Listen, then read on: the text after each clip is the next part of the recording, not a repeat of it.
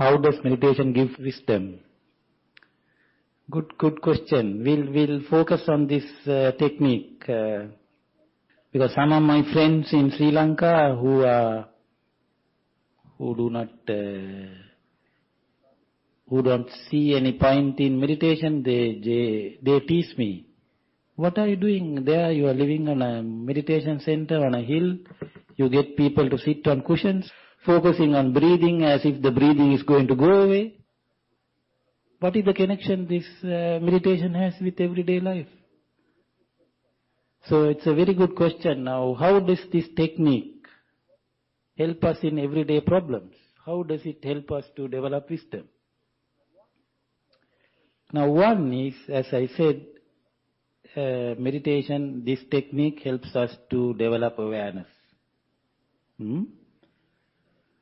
So when we sit on a cushion, when you sit on cushions and focus on breathing, you learn to develop awareness. You learn to be alert. You learn to be awake. Otherwise, as I said, we are half, awake. So we learn to be fully awake. Uh, this, is one, one advantage. Another advantage is we learn to handle what is happening internally and what is happening externally. So if there are sounds externally, we learn not to convert sounds into noise. So we learn to handle whatever that arises in our environment. Then we learn to handle what is happening internally. Thoughts come, we learn to handle them. Emotions come, we learn to handle them. Pain comes, we learn to handle them. So this is very important. So we, though we are sitting on the cushion, with this simple technique, we learn to handle the uh, what is happening externally and internally. So that when we get up in everyday life, we learn to handle what, what arises in uh, everyday life in the same way. So that's another important advantage. Another important aspect in this technique is that we learn to be in the present. Because breathing is something that is happening in the present. Something, it's a fact. It is something that is objective. It's not that we are imagining. So when we learn to experience, when we learn to know what the present is with the help of the breath, then in everyday life, we can have the experience that in a sense there is only the present. Because even when we recall the past or when we anticipate about the future, we realize that the, we do it in the present. So it's a very important realization. To know, that is wisdom, to know that there is only the present. So when we realize that there is only the here and the now, which is only the reality, then we learn to handle the, what we consider to be the past and what we consider to be the future.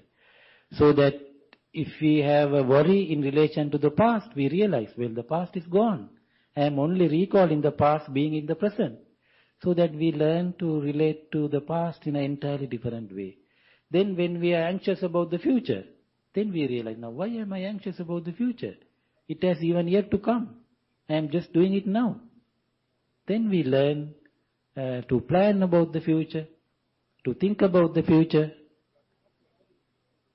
but not allowing the past and the future to affect us in a way where it can generate suffering. So this is wisdom.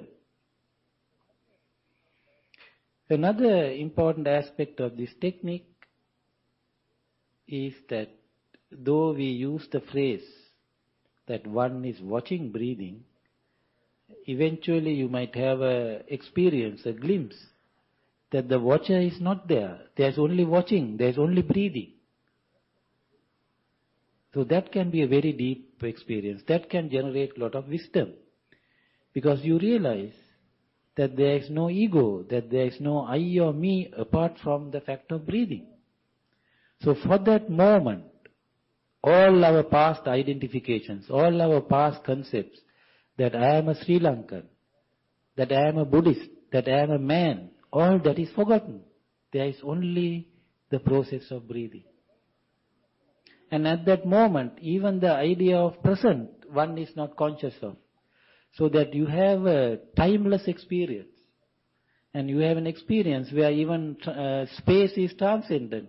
You are not even conscious that you are meditating here. So such deep and profound experiences can generate considerable wisdom with this simple technique of focusing on one's breathing. And I also like this technique because I often mention it to meditators. It is non-sectarian and non-exclusive. There is no Buddhist breathing. There is no Christian breathing. There is no Hindu breathing. There is only breathing. Some, some meditation techniques have a religious ideology. Here there is no religious ideology, there is no belief involved in it.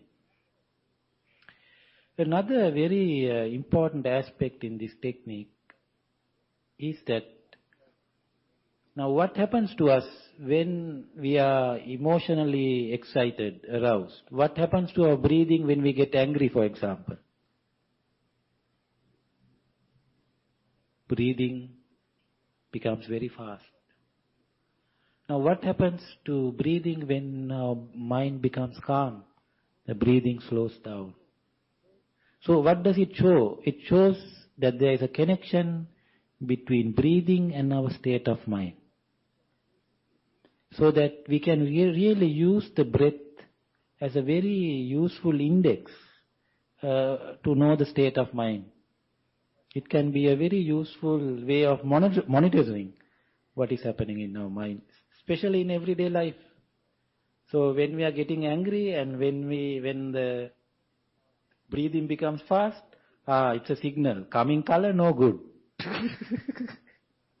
so you see, it can be used as something very, very uh, practical in everyday life. Uh, what, what else can be uh, said of this technique, it is also said that uh, breathing touches on both the conscious mind and the unconscious mind. It is very interesting because some meditators have on their own told me that from breathing they realize how they are holding on to certain certain emotions. If you are not holding on to any emotions, if you don't have any problems in your unconscious mind, so to say, then the breathing can be so deep. I mean, from the way you breathe, you can realize whether your breath is shallow, whether your breath is deep, and this can throw light on, on how you relate to your body, how you relate to the conscious mind, how you relate to the unconscious mind. So with, with whatever that is happening, you can work through them with the help of the breath. So one could say that it touches on the conscious mind, on the unconscious mind, and to a great extent on our emotions and the whole body. In other, in other words, it seems to touch our whole being.